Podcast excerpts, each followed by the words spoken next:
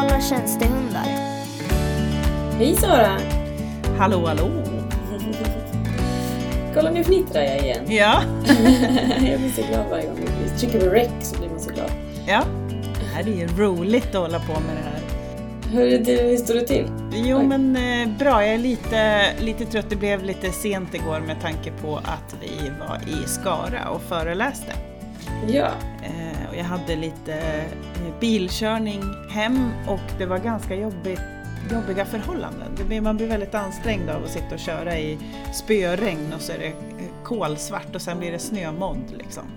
ja så får man så här bli bländad i vad heter det, vatten i, bubbl- alltså i regnet på rutan. Ja, När man precis. får möta trafik hela tiden tycker jag är Ja. jättejobbigt när man kör. Ja, men vi sågs ju igår och hade tänkt att podda igår men det var ju optimistiskt av oss. Vi får podda idag Ja. istället. ja, eh, det, precis. Och vi skulle ju sluta... Vi, vi, alltså det här är ju det är så roligt att föreläsa så man drar ju över tiden och allt möjligt för att man får ju lite feeling liksom. Ja men också när man får faktiskt mycket frågor som vi fick. Ja, Eh, Att folk faktiskt är intresserade av att veta mer, då, då vill man ju besvara alla frågor också. kan man inte hålla på och Precis. avsluta. Men man förstår hinten när kursansvarig börjar gå fram och ställa sig ja. vid föreläsningsplatsen där. Förlåt Lena. Ja. Ja, nej men det var faktiskt jätteroligt och eh, det är ju ovant att föreläsa på engelska förstås. Vi föreläste på SLU för en eh, masterkurs som heter Nature Assisted Interventions och Mm. eh, de ska då träffa eh, Margareta Håkansson idag och Mm. eh, få träffa lite hästar. Yes. Eh, Så det var, och det som jag tyckte var kul var att det var en ganska stor majoritet som var fokuserad på just trädgård och eh, eh, natur eh, Ja. som terapiform kan man säga. Och då var ju liksom, det är ju en annan del i den här kursen också som handlar om just djur. Eh, och de var väldigt, eh, för att vara inte superkunniga kanske på, på hund så tycker jag att de hade väldigt adekvata frågor, eller vad säger man? Väldigt smarta och bra frågor som gör att man blir glad i hjärtat liksom. Ja, det var ju mycket fokus på, på djurens välfärd och deltagarnas välfärd såklart.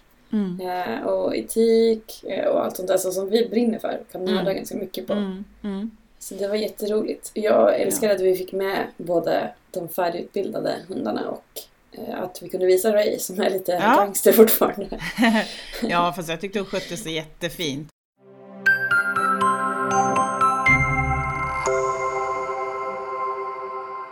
Vi har ju en agenda för dagen. Ja, det har vi. Eh, vi får ju, alltså jag får ju mejlfrågor ja, varje dag egentligen nästan om just lämplighetstester och vad de innehåller och hur ska man göra för, om man vill ha, utbilda flera hundar och eh, Ja, vad innebär precis. det att gå utbildningen och sådär. Så att det är väl lite det som vi har tänkt att prata om idag. Ja, och då blir det ju fokus på hur vi har det. Mm. Eh, För vi kan ju inte svara för någon annan. Och i vår bok så, så skriver vi ju lite tips på så frågor man kan ställa när man eh, kontaktar en utbildningsarrangör. Och en av de frågorna är kanske inte att så här, vad är skillnaden på er och ja, men, Hundens hus till exempel. Utan då säger vi ju alltid ni måste, ni måste fråga dem på Hundens hus. För vi kan ju bara prata för oss själva. Vi har ju inte Mm. sån inblick i, även om vi liksom har kontakt med Silla någon gång ibland sådär, så har vi ju ingen inblick i deras utbildning. Eh, Nej. Så där har vi ju faktiskt en del exempel om man vill höra med andra arrangörer också. Ja, precis. Det är ju exakt. Och jag tycker att det, det ska man göra därför att eh, precis som det med företag och med andra utbildningar och, och liksom andra umgängen kan man väl säga så, så tror jag att alla olika utbildningsarrangörer passar olika människor också. Alltså, Ja, Man ska ju trivas man med ska de känna- som utbildar och liksom Precis. tro på att det... Väljer man Svenska Terapihundskolan så ska man ju göra det för att man tror på det sättet som vi utbildar på. Ja men precis, det är verkligen det där. Jag tror också det. Att man måste känna för den arrangör man väljer. Känna att det känns, det här känns rätt. Liksom.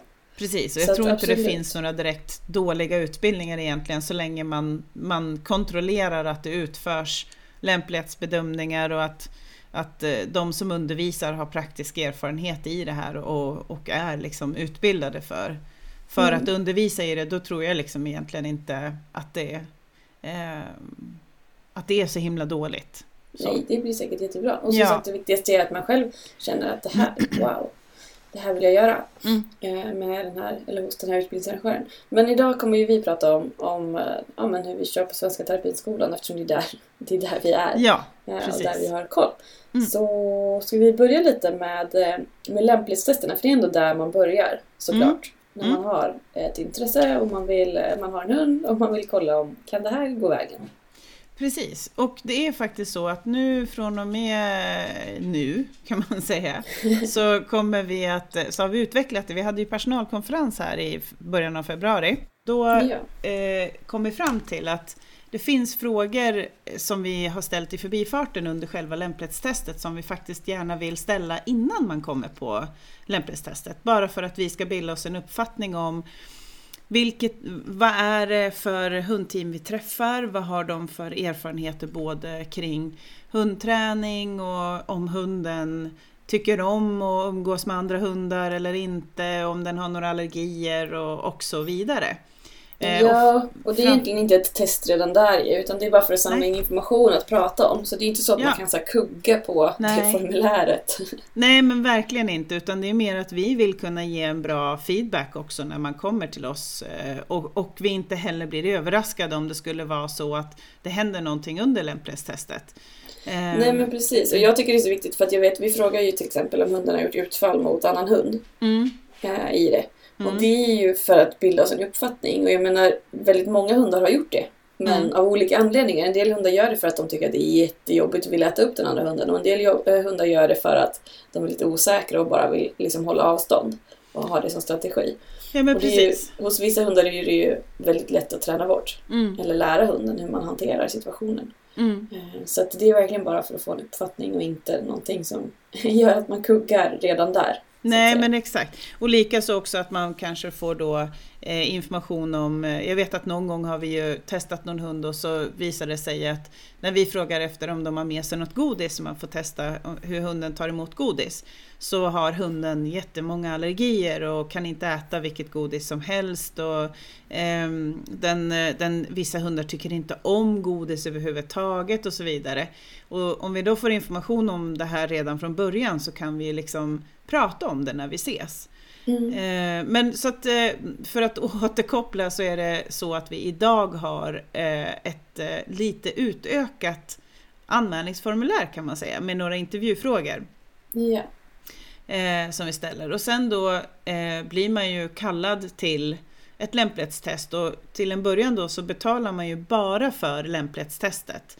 Även om Mm. kursavgiften är eh, en viss summa så Mm. betalar man börjar med att betala för lämplighetstestet sen får man fakturan för resterande belopp om man går vidare så att säga. Ja, men precis. Man gör ju egentligen lämplighetstestet för att få gå eh, utbildningen. Alltså man gör det inte bara för att kunna säga att så här, min hund är godkänd i det här lämplighetstestet. Nej, För det finns liksom ingen status i det egentligen. Det är inte som sådana BPH och MH och sådär. Eh, Där man kan använda sig av det vid typ avel eller vad det kan vara. Där man vill liksom säga någonting om hunden. Utan det här är ju bara, syftet är ju för att kunna gå utbildningen. Ja, vi tittar på förutsättningarna för att lyckas och kunna bli diplomerad. Eh, och om, eh, jag vet ibland så frågar ju folk om de kan få ett intyg och då brukar vi svara att diplomet är ju ett intyg. Eh, Ja, på att man är lämplig liksom. Men då, då har man ju genomfört hela utbildningen. Så att vi delar inte ut intyg efter genomfört lämplighetstest eller så. Nej, och jag vet att det var en av mina elever nu där eh, när hon eh, fick en praktikplats, eller när de diskuterade om hon kunde få praktisera på ett visst ställe, så hade chefen där frågat just efter det, om det fanns något intyg på eh, att hunden var, alltså hade klarat lämplighetstestet och om det fanns något intyg, liksom att de fick gå ut i praktik. Och Mm. då sa jag också det att vi, vi ger inte intyg i dagsläget men om hon behöver ett för att kunna få praktiken så kan jag ju skriva, alltså intyga att hon är godkänd för det. Men, Ja, men eh, vi har ju de här eh, tjänstetecknarna, alltså de västarna, Mm. det får de ju låna när de är godkända för praktik. Alltså Mm. när de har kommit så långt i utbildningen att det är dags för praktik. Så Mm. det i sig är ju ett tecken på det. Eh, och sen att de ju använder oss, eh, använder sig av ja, våra loggor och lite sånt här Mm. när de söker. Så att, eh, det, jag tror det går att argumentera för även sådana chefer då som vill liksom se någon form av bevis. Och det är ju klokt. Det känns ju lite fint ändå att han, ju- eller han, jo ja det var en man, det var därför Ja, Ja, men det är ju suveränt. Det är ju bara ja. kvalitetssäkring liksom, tänker jag. Ja, och det är ju en stor förändring eftersom eh, vissa inte tittar efter någonting så att säga. Precis. Så det, ja. Nej men då gör man lämplighetstestet. Mm. Mm. Ska vi berätta lite kort bara då? Mm. Eh, hur ett sånt kan gå till?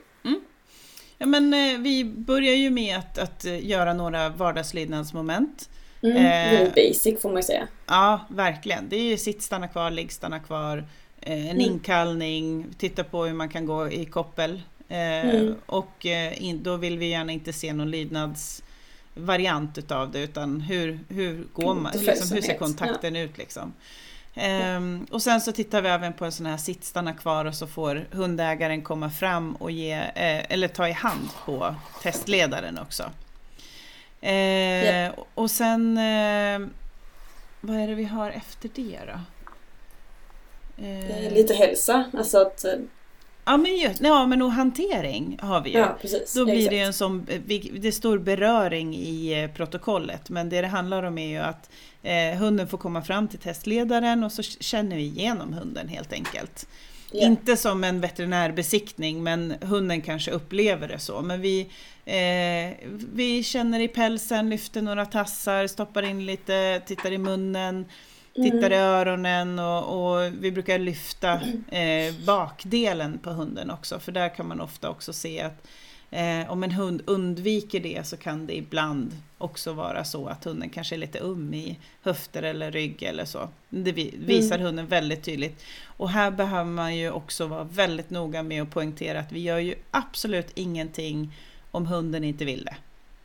Nej, precis. Eh, så att kommer inte hunden fram till oss, hund, eh, vi, det är inte så att vi går inte fram och hanterar hunden utan hunden måste komma till oss och då Ja, gör vi det här momentet. Så att eh, vi, liksom, vi utsätter aldrig någon hund som inte vill komma fram till exempel. Och, och hundägaren får inte hålla fast hunden Nej. heller. Nej, men det, och det är ju självklart. Precis. Utan vi försöker ju locka till oss hunden och få den att vilja söka upp oss. Ja, Och om den inte vill det så är det ju lite vajsing redan där eftersom hundarna behöver vilja söka upp människor. Eh, sen har vi ju, det är ju, det är ju alltid, eh, man får ju luta sig lite på att man har sett väldigt mycket hundar genom åren. Eh, eftersom eh, en del hundar går fram och morsar och säger hej hej och sen så kanske de är lydnadstränade under väldigt lång tid på att inte bry sig om främmande människor. ja men exempel. precis. Exakt. Och då kan de sätta sig hos sin förare och vara så här, hej, säg vad ska jag göra nu? Ja. Och så när vi lockar så kommer de tillbaks igen och säger hej hej, och sen så går de tillbaks till sin förare. Att de inte riktigt vet om att de får vara kvar. Precis. Och där gör vi ju också bedömningar för att vi ser ju, det är skillnad på hundarna som faktiskt trivs där och vill hälsa men som vet om att föraren vill att de ska vara hos föraren. Och de hundarna som tycker att det är obehagligt eller liksom inte riktigt, ja men inte vill hälsa på främmande. Ja men precis. Så är det ju definitivt. Eh, och sen så tittar vi också på eh, om hunden vill, eller hur hunden tar emot godis. Mm. Eh, vi har ju liksom, eh, det är ju ingenting som liksom utesluter en hund från att gå kursen. Ursäkta. Eh, men däremot så är det ju så att vi behöver ju hjälpa hundägaren att eh, få tips på hur man kan träna hunden eftersom Många deltagare upplever ju att, hun- att man, när, om det är så att hunden använder tänderna när den tar emot godis, så upplever de att de blir biten fast de inte blir det. Ja, men precis. Så kanske inte alla... En del tycker att det är lite obehagligt. Men jag, jag minns så väl när jag jobbade med Kerberus och, eh, och han. Då var det väl att någon kände tänderna, antar jag. För att då var det en, ett barn som bara så här, han bet mig, han bet mig. Ja. Men med liksom, alltså tyckte det var jätteroligt. Och Ja. alla ungarna började så här, han bet oss. Så. Och då, det hade de jätteroligt åt, du vet, det blir så här, Mm, det blir små fnittring barn som och- börjar så här skojsa. Ja, men det är inte riktigt lika kul när de sen går hem till sina föräldrar eller så Precis. och säger att det kom en hund och bet mig. Eh, för då hinner antagligen de föräldrarna reagera ganska starkt. Ja, det är klart, med all rätt Kanske. kan jag tycka. Ja, Eh, så det gäller ju att man hinner fånga barnen där och förklara också att eh, jag brukar ju säga, jag vet precis vilket scenario du pratar om. Ja. Eh, och det är ju våra fadderhundslekar som det där uppstår när de ska ge godis och så eh, även fast de till och med har en flat hand ut och, hunden, och godisen är i handen så eh, kan det ju vara så att hunden behöver använda tanden För att få upp. godisen. Mm. Eh, och då brukar jag eh, förklara att de till exempel ska tänka att de har ett russin eller en vindruva i handen och att de själva mm. ska försöka låtsas ta upp den ur handen. Och då blir det ju så att de måste ju själva också använda tänderna för att eh, mm. plocka upp det på, från sin hand. Och då förstår de ju också att jaha, det var bara att den skulle ta emot godisen. Ja, att de har tänder i munnen. Liksom. Det är ja. svårt att ta bort de tänderna. För det är ju verkligen så. Carberus var ju eh, väldigt duktig på att ta, mm. alltså han tog ju godis väldigt fint. Ja. Så det är ju bara det där att man råkar känna att det existerar tänder. Ja, eh, precis. Och det kan ju hända. Liksom. Ja men det kan ju det. Tränar ju på eh. att de inte ska ta och strimla fingrarna i alla fall. Ja, precis. eh, och det finns jättemånga bra tips på hur man kan träna hunden att ta emot godisen med tungan eller med läpparna. Eh, mm. Och det är sånt vi går igenom på lämplighetstestet så att hundägaren får med sig den övningen redan på lämplighetstestet också ju. Mm. Eh, och sen så efter det så, um, vi brukar också göra en sån här svepande omfamning kan man säga, liksom i själva hand, när vi klappar och, och kelar med hunden så brukar vi också luta oss emot den och se om, om hunden vill ta emot en kram. Eh, mm. Och där får man ju också liksom en indikation eh, till om hunden eh, verkligen tycker att sånt är jättetrevligt eller om den undrar liksom, men hej vad gör du? Eh, och då finns det också jättemycket fina eh, mysiga övningar där man kan träna hunden till att tycka att det är mysigt att få en omfamning. Eh, mm. Sen såklart så är ju, är ju det, eh, måste man ju också respektera hunden eh, om det är så att den tycker att sånt är jobbigt. Men vi kan lära dem att, att det inte är någonting de behöver vara skeptisk till i alla fall. Nej men precis, och vi är väldigt försiktiga där. Det handlar ju också om att hjälpa de hundarna, att, alltså att hjälpa till att sålla bort de hundarna som faktiskt inte trivs att vara nära. Precis. Och då handlar det ju inte om att de ska sitta fast i någons, eh, i någons hårda grepp hela tiden. Nej. Utan bara Nej. att, ja men händer det? Vi jobbar ibland med människor som är oförutsägbara också. Ja. Eh, och det är, eh, ja men det kan hända lite grejer innan man hinner reagera. Ja. Och då gäller det ju, ja, såklart under utbildning så tränar vi förarna att hela tiden förutspå sånt. Mm. Men, men att hundarna också är bekväma om det, om det händer någonting. Mm. Eh, att någon liksom håller lite hårdare eller vill krama eller sådär. Ja men precis. Det, det, är ju där vi på testet vill se så att, inte, så att det inte är hundar som finner stort obehag. De ska ju inte behöva utstå det här. Nej. Tränas till det heller. Liksom. Nej precis. Nej det har vi ju väldigt eh, stark liksom, värdering kring. Att det, det ska ju vara hundar som, som trivs med sin arbetsuppgift. Även om det till syvende och sist är ju så att de gör det här ju för, för oss. Liksom. Mm. Eh, men eh, Eh, utöver det då så har vi även ett ljudmoment där vi mm. tappar någonting i golvet. Som kom, det blir som ett plötsligt ljud kan man säga. Ja, på avstånd ska väl tilläggas ja, också. Verkligen. precis ja. hunden. Eh, och sen även så har vi eh, en, eh, en sjal eller en filt som vi kastar emellan oss och då vill vi gärna att hunden ska vara under. Bara för mm. att se liksom, hur hunden reagerar på eh, liksom, plötsliga rörelser kan man säga. Mm. Eh, och eh, ofta så brukar hundarna tycka att det blir jättekul och jättebusigt och de vill ju helst bara jaga den där filten eller sjalen yeah. som kommer. Eh, och sen så har vi ju det som vissa skulle vilja kalla för hot, vissa skulle vilja kalla det för främmande person. Eh, jag skulle nog hellre vilja likna det vid hundrädd person kanske. Mm. Eh, där eh, den då som är beskrivare tar eh, på sig en sjal så att man ser liksom egentligen bara näsan och ögonen. Men man döljer munnen och håret. och så går vi emot hunden och stannar också på väldigt behörigt avstånd. Alltså det, det är i alla fall en fem meter fram till hunden. Mer. Ja, ja, det är nog mer kanske till och med. och så står vi bara stilla och tittar på hunden. Och det kan ju vissa hundar uppleva ganska så eh, starkt. Ja, det är eh, därför det blir som ett hot. Ja, precis.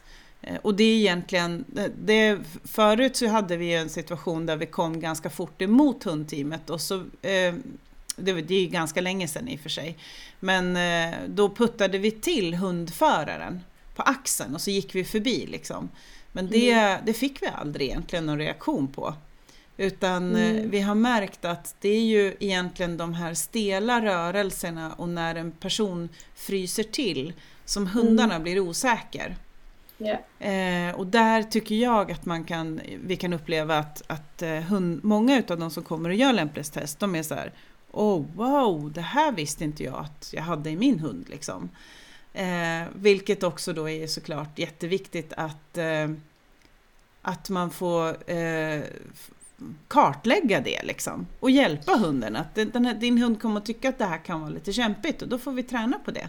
Och göra det till någonting positivt. Ja, på ett trevligt sätt. Ja, men Ja. precis. Ja, och det är väl det som är så viktigt här att det handlar inte om att hundarna ska utsättas för det utan det handlar om, alltså själva testet är ju lite som, ja, men som ett BPH och sådär också när man Mm. lite provocerar med flit för att se hur han, hunden hanterar det, hur den reagerar. Och det som är väldigt fint är också att väldigt många hundar, får jag ändå säga, när vi testar, de, Mm. de kör ju med den här det där får du sköta Matte eller Mm. Husse. Mm.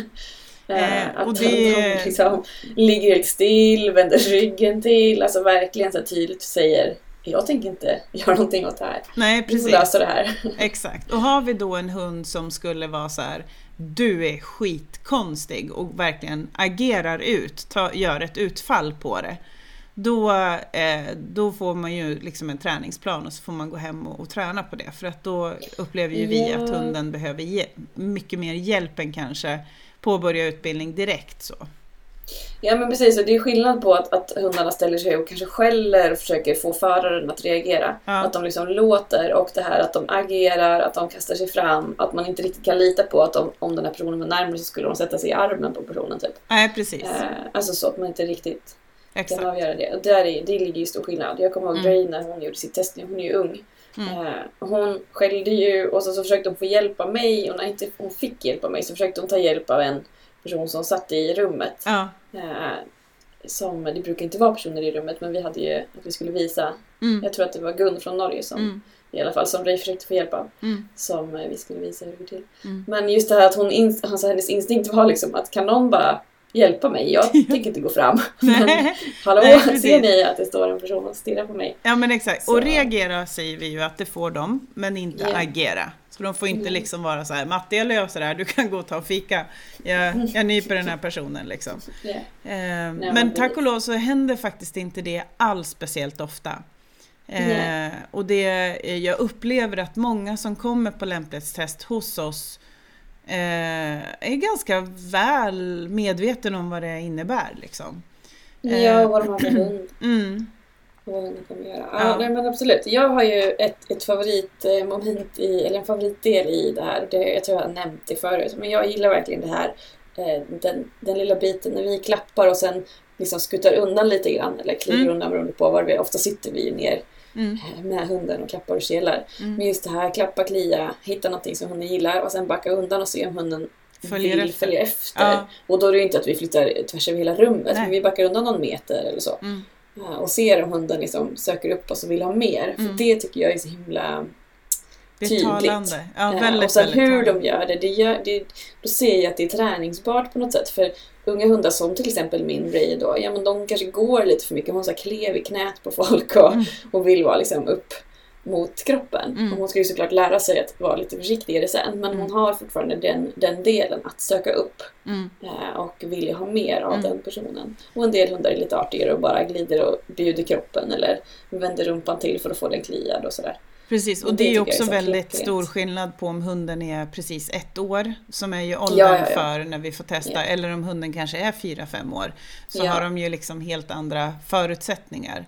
Ja, Eh, andra strategier som de tar till. Ja, precis. Men det är det momentet kallar vi för tillgänglighet, alltså att hunden Mm, gör sig tillgänglig. Eh, Ja. Så det är ett, ett väldigt fint moment. Och sen har vi även en, ett lekmoment. Där vi tittar på hur hunden och ägaren leker med varandra. Eh, Just eftersom det är så viktigt att man kan leka med sin hund och framförallt att hunden kan leka med främmande personer. Så eh, både koppelpromenaden och leken görs ju även med testledaren. Mm. Eh, så att vi tittar också på att den inte bara leker med sin ägare utan att den faktiskt fixar att göra det med en främmande person. Mm. Eh, så det, det är jätteintressant och vi får väldigt mycket information utav hunden också där. Ja men precis, det syns vilka som har lekt med sina hundar och vilka som inte Ja. har. Och det är inte Eh, heller vi- exkluderande om man inte har Nej. lekt med hunden. Men Nej. däremot så ger ju det oss en mycket bättre chans att uppmuntra och ge bra verktyg under kursens gång. Mm, jag älskar ju lekövningar. Ja. Jag tycker det är jättegivande. Jag har ju tränat eh, framförallt Ray som är min senaste hund. Alltså man samlar ju hela tiden på sig ny kunskap. Mm. Eh, men både Lilo och Ray har väldigt lätt för att växla mellan lek och godis. Just och jag älskar det för jag kan använda det som jag behöver för den övning jag håller på att träna in. Mm. Om jag vill ha upp dem i energi, om jag vill ha ner dem, om jag vill byta eh, från eh, leksak till godis. Just Så jag har liksom tränat fram det som de var små. Ja, just det. Så det gillar jag. Mm, nej men så sånt, jag tycker det är roligt att se. Mm. Det är kul att se hundarna växa under utbildningen också. Ja, men det är ju det. Det är väldigt, väldigt roligt. Men blir man nu godkänd på det här testet eh, så får man ju då en plats på den utbildning man har valt så att säga när man, när man skriver i den här ansökan. Ja, om man inte Eh. har en reservplats.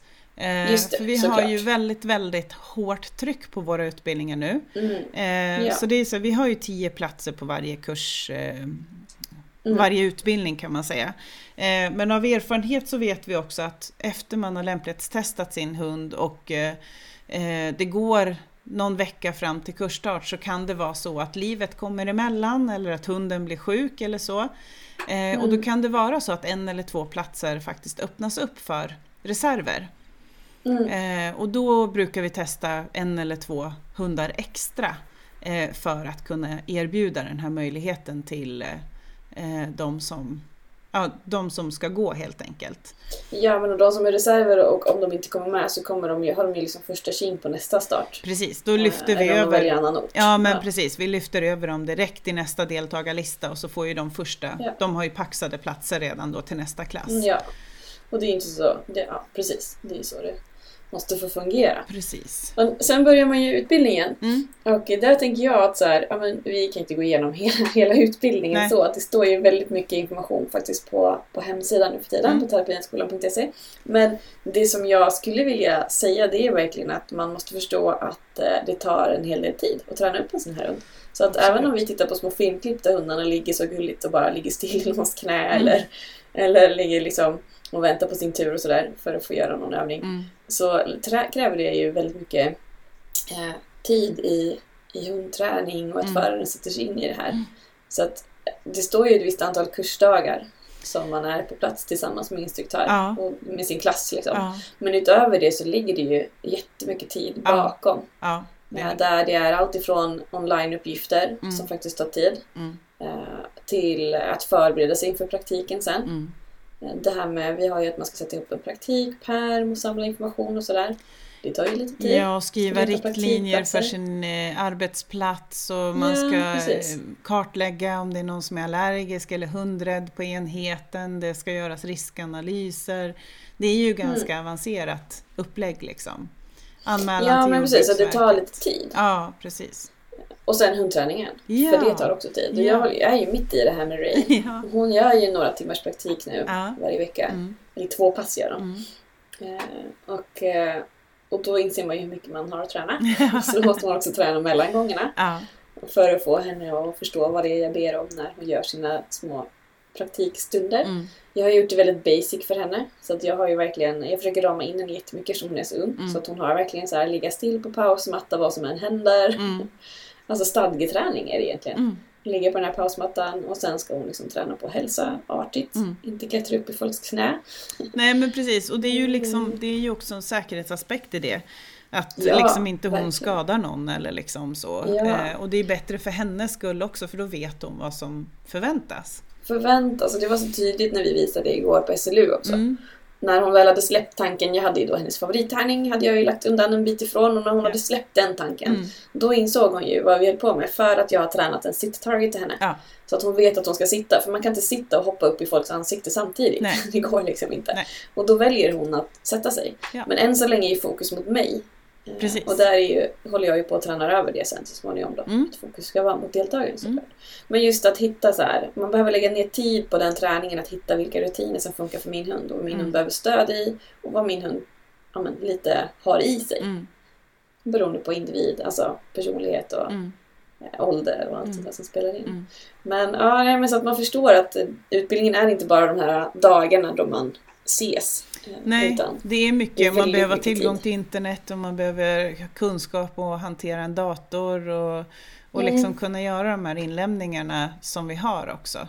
Eh, och det är ju Mm. för att eftersom vi inte har kursverksamhet i alla städer eh, så måste ju en viss del ligga eh, online såklart.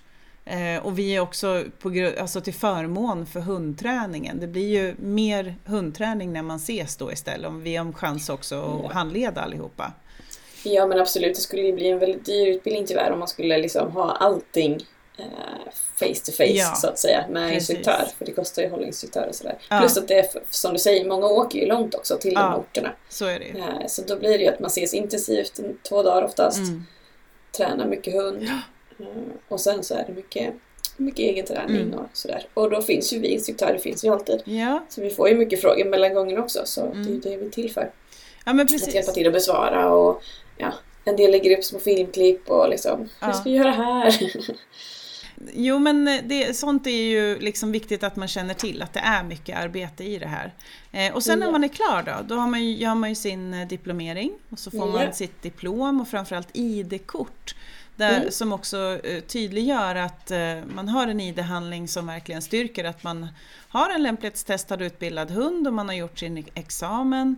Mm. Eh, och det ID-kortet är ju giltigt i två år.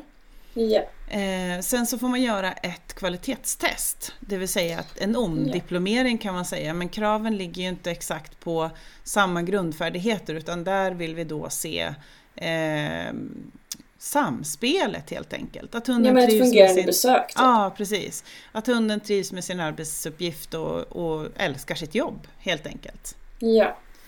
Eh, Mm. Och då får man ju också nya ID-brickor som räcker ytterligare två år. Så det kan vara rätt så viktigt att känna till att det är så det fungerar. ja. Ja men precis. Sen så när man väl är ute sen och då har jag ju utbildat en hund här Mm. till kanske besökshund, alltså hundassisterade aktiviteter eller till och med terapihund eller skolhund som Ja. är ju hundassisterad terapi, målinriktad. Sen kanske jag skaffar en till hund för jag inser att, eh, som jag har en hel hög hundar, men jag inser att jag kanske behöver mer hundar. Eh, dels i mitt liv för att hundar är bäst. Men eh, kanske också för att jag har en hel del uppdrag och det blir ju väldigt sårbart, det har vi pratat om förut. Om man har en hund och så kanske den skadar sig, blir sjuk, löper, allt möjligt som gör Mm. att den inte kan arbeta. Mm. Så jag skaffar en till hund och så vill jag utbilda den. Mm. Och då är det ju så fiffigt hos oss då, i alla fall, det är säkert så hos många andra, att man eh, gör ett lämpligt test på den hunden. Mm. Och sen så går man ju den här online-delen som du pratar om Ja. och tränar upp sin egen hund, såklart fortfarande också med, med feedback och stöd. Men, men eh, man, eh, man går inte om kursen. Man behöver Nej. inte hosta upp den här summan och gå om, gå om hela utbildningen så att säga. Nej, det kostar ju alltså oavsett så kostar det ju pengar eh, eftersom vi ska ju administrera det här. Men det man gör är att man betalar för lämplighetstestet och sen så Ja. får man betala i dagsläget så kostar det 1500 för eh, administrationsavgiften för våran onlineplattform. Mm. Eh, och det är ju för att jag då i min tur ska betala en hundinstruktör som ska se över inlämningsuppgifterna. Eh, Ja men precis, och finnas med lite feedback och om det behöver kompletteras så ska ju man liksom ge konkreta tips på det Ja. och sådär. Man finns ju hela tiden där att, att, att personen kan ställa frågor och sådär. Så man är Ja. inte helt ensam där ute i vida världen. nej, precis. Eh, Men man, man får träna upp hunden för vi anser ju att man har fått grunden med sig. Ja, Så att man kan träna upp hund nummer två. exakt. Och sen så betalar man för en diplomering. Ja. Men det är också så att om, man, om det är länge sedan man gick kurs, Ja. Då kan man för en lite billigare penning få allt det här i eh, ett paket istället och delta i en klass. Mm. Just Om man eftersom vill vi, vara med. Ja, Mm. precis. För vi, det händer ju mycket hela tiden och det kan vara bra att man faktiskt uppdaterar sig på eh, det, det senaste som, som har hänt framförallt. Och sen så också kan det vara skönt att tillhöra en klass och, och nätverka och känna att man inte är ensam. Liksom. Ja. Det tycker jag nu när jag håller på att träna upp Ray. Det är så på något sätt roligt att hon testades ju, ja men hon hade fyllt ett. Mm. Hon var väl lite äldre än ett år. Och eh, följer ju egentligen den här besökshundsklassen som jag och Linn håller i. Just det. Och det är lite kul för även jag tränar ju inte Ray på plats på något sätt. Men det är, så, det är lite roligt att liksom ligga i fas med de här eleverna. Mm. Eh, Och vi har ju också kunnat visa ja, men lite som du och jag gjorde även på föreläsningen. Att så, här, så här kan man träna det. Så här Mm. gör jag faktiskt när jag lär in det. För ibland när man visar med en hund som är färdig så ser det ju jättebra ut Mm. såklart. Och även om jag försöker visa att ja, men här belönade jag bara så fort hunden stod så blir det en annan sak när man får se att om jag inte belönar i tid så flyger det iväg och hittar på något annat. Ja, För att hon, eh, hon är ung liksom. ja men precis. Så att, men eh, det- nej, men det är väldigt roligt även för mig som, som har koll på läget. Vad jag behöver träna på nu. Så är det kul. Och, Ja, och jag tänker också åt. även det här med att det är, det är ganska viktigt att man eh, eh, som hundinstruktör också, lärare på de här kurserna, faktiskt har utbildat egen hund. Så man faktiskt vet vad alla eleverna går igenom. mm.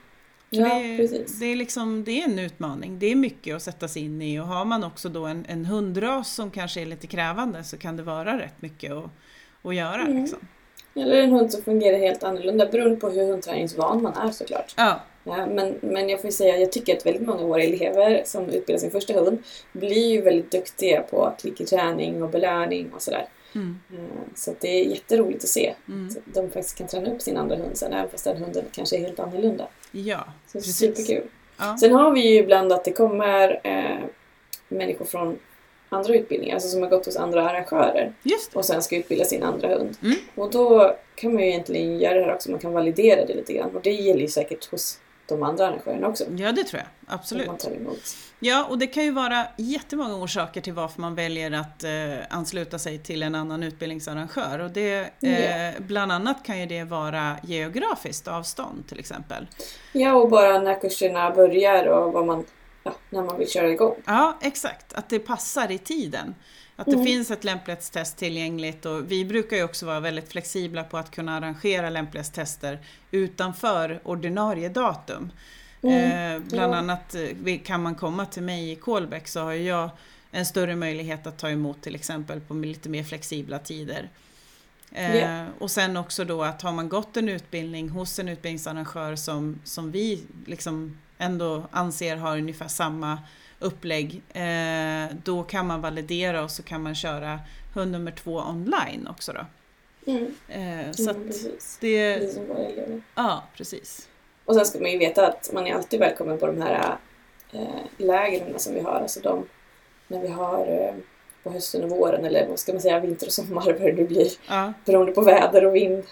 Så är man ju alltid välkommen också från andra arrangörer och, eller bara Precis. intresserade. exakt. Att man är härligt nördigt intresserad av det här så som vi är. Ja, det är en, ett krav. Ja. Att man måste vara eh, man måste eh, vara lite nördig och tycka att det här är spännande. Men det tror jag de Ja. flesta gör.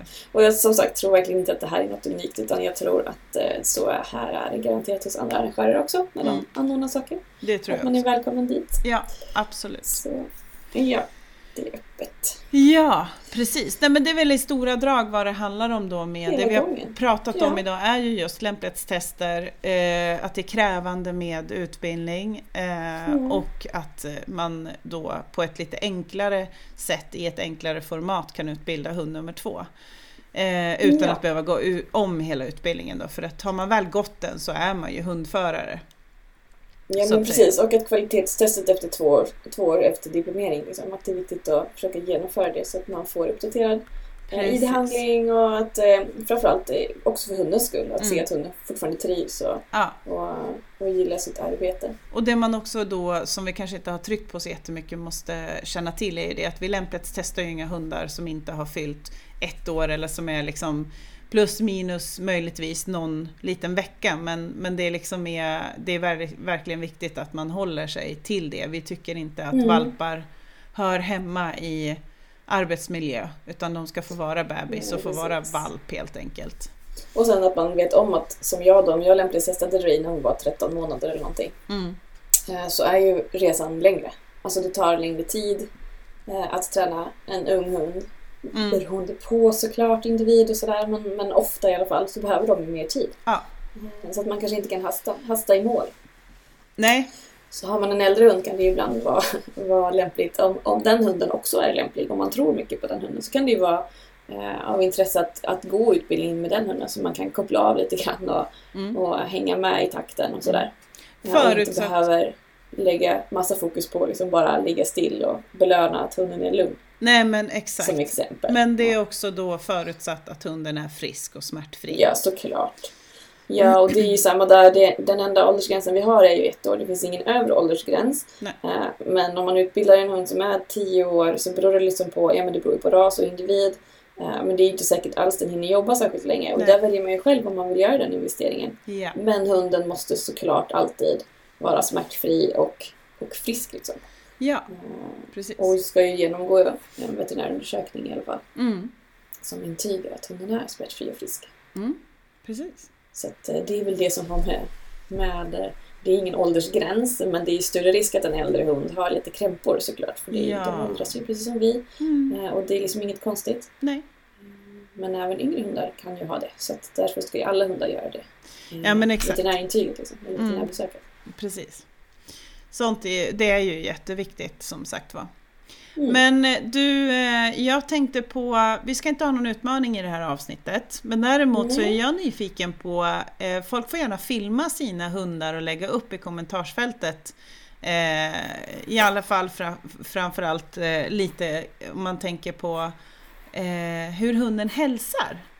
Mm. Om, hur den väljer att positionera sig. Om man tänker sig att kompis till exempel, han hälsar ju ofta väldigt mycket, han kommer och sätter sig vid fötterna. Eh, ganska nära så. Eh, Mm. Och jag vet att din Kali hon kommer ju och lutar sig med hela kroppen över knäna till exempel. Mm, på, hon vill gärna hänga upp sin midja över själva knäna liksom, Ja. och luta kroppen mot ja, om precis. det går. Ja. Annars lutar hon sig bara hela, ja verkligen lutar sig mot. Mm. Ja men precis, vi, eh, jag tror vi har, vi har något klipp, filmklipp på när, eh, nej, eh, när kompis hälsar i alla fall tror jag. Mm.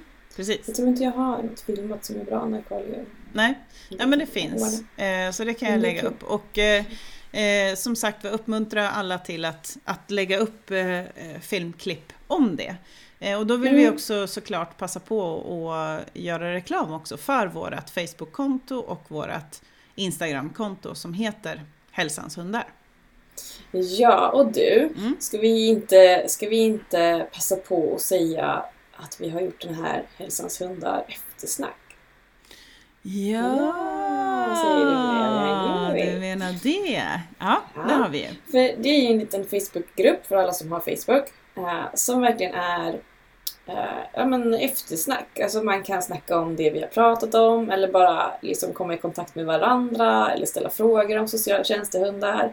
Eh, så vi tänkte ju försöka lura in folk dit så att det kan bli lite härligt eh, bubbel och lite att man lär känna varandra och hittar liksom, svar på frågor och vad det kan vara. Mm. Eh, som inte liksom har med någon utbildningsarrangör eller sådär att göra utan bara ja, men folk som är intresserade. Det måste inte bara vara eh, hundar och hundteam som är utbildade eller under utbildning utan bara alla intresserade Mm. är välkomna.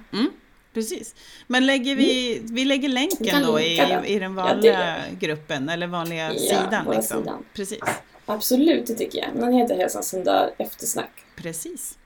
Det tycker jag. Mm, Så kan man eh, gå med i den gruppen för det Mm. blir mer som ett litet diskussionsforum Ja, eh, där alla kan komma i kontakt med varandra. precis. Så att, eh, men eh, följ oss på Hälsans hundar helt enkelt på Ja. Facebook och på Instagram och lägg gärna upp filmklipp när era hundar hälsar på någon person och se hur de gör. Ja, Det är jätteintressant och det behöver ju inte vara färdigutbildade hundar på något sätt utan det kan Nej. ju vara vilken hund som helst. ja det, kul behöver inte se. vara Det är någon det som är lämplighetstestad heller utan bara Nej, liksom precis. vilken som helst. Det är bara roligt att se hur hundar bemöter oss Mm. människor. Hur Mm. de väljer att göra och hantera situationen. Mm. Såklart under förutsättning på att hunden gillar det. Annars ska man ju låta bli. Ja, men, Men, det förutsätter jag att alla, alla är med på. Ja, exakt. Ja. Jättekul. Då så. Du, vad ska du hitta på nu? Du, jag har, jag ska faktiskt, eh, nu ska jag svara på en massa mejl och så. Jag har väl en 250 som ligger och väntar. Jag är inte Som på vanligt. Men eh, sen efter lunch så ska jag faktiskt åka till ett äldreboende här i Hallstahammar och träffa en enhetschef. Ja. Mm. eh, för att inleda ett nytt samarbete, så det ska bli jättespännande. Och Mm. eh, kompis ska få hälsa på de gamla på avdelningen också. Ah, vad skoj. Ja. Eh, och jag ska ta med mig Jenny också som är ju den som håller i våra utbildningar här i Kolbäck. Så att hon ska Ja. få träffa honom och förhoppningsvis så kommer vi åka dit med våra klasser. Mm. Är tanken. Vi ser lokalen och så idag. Ja men vad kul, vad spännande. Mm. Det är alltid kul när man hittar lite samarbeten. Så. Ja, jätteskoj faktiskt. Så att eh, det känns eh, jättebra. Du då? Mm. Ja, nej, jag vet knappt. Det snöar ju. Får man gå och lägga sig igen under filten? ja. Nej, jag ska väl som vanligt åka till stallet. Vi poddar ju oftast de dagarna när jag jobbar lite hemifrån. Så Ja. jag försöker liksom göra sånt när det är dagsljus och trevligt ute och så. Mm. Så jag ska väl som vanligt åka till min lilla häst och sen så ska jag faktiskt eh, ja, men jobba. Du vet, det är Leva och Fungera-mässan. Det är ett hett tips till alla lyssnare som eh, Just tar vägarna förbi Göteborg då. mm. Det är den 26, 27, 28 mars. Och det är ju gratis Ja, att kul. gå. Eh, Och vi ska ha monter där med stallykan. Mm. Eh, Och jag kommer ju ha med vår bok. Mm. Eh, Så att jag sitter ju med så förberedelser inför det. Nu när jag kan släppa gårdagens föreläsning så kan jag rikta blicken igen till den här mässan. Ja, det. Och, och vi håller ju på och gör material och ska skriva ut broschyrer och det är Mm. mycket. Mm. Så att det ska jag med lite. Superkul. Det visst är något att göra. Ja, gud ja. Herregud. Vi har ju också förberedelser inför realgymnasiet som kommer hela nästa vecka. Eh, Mm. Vi har ju utbildning av deras två, årskurs två och treor till besökshundsteam. Så att eh, Mm. Jenny kommer och eh, vi ska också, just det, efter vi har varit på Äppelparken som det heter så ska jag och Jenny också sätta oss och titta över och utveckla våran onlineutbildning. Just det. Yes. Ja. Och Äppelparken, det var ju ett fantastiskt gulligt namn. Mm, visst är Jag det? blev helt glad. Ja. Äppelparken. Jättekul. Ja, vilket roligt namn. Eh, nej men precis, vi sysselsätter oss rätt bra helt enkelt. Jag ska väl tyvärr göra lite datorarbete. Jag ska väl redigera det här programmet också, är väl tanken. Tror jag. Ja, För vi ska väl det släppa det, faktiskt- på torsdag. Det brinner i knutarna nu. Ja. Jag undrar om jag ska åka och träna man får hyra hall när det är dåligt väder har jag hört. ja, Jag som inte har en hel egen träningshall som du har nästan. jag har ju det och jag Det tränar ju ändå inte. Så att det är ju liksom... Nej, det är ju jag förstår inte Nej, jag måste göra det. Jag ska ju dessutom tävla här snart så att jag måste ju Ja, det. då måste du verkligen träna. Mm. Du kör vi en deal då och kan med in lite hundträning. Ja, absolut. Ett litet pass. Ja, helt Då klart. så. Hörru du, ska vi säga tack och hej? Yes, det gör vi. Ha det så bra. Ha det bra. Hej då. Du lyssnar på Hälsans hundar. En podd om sociala tjänstehundar.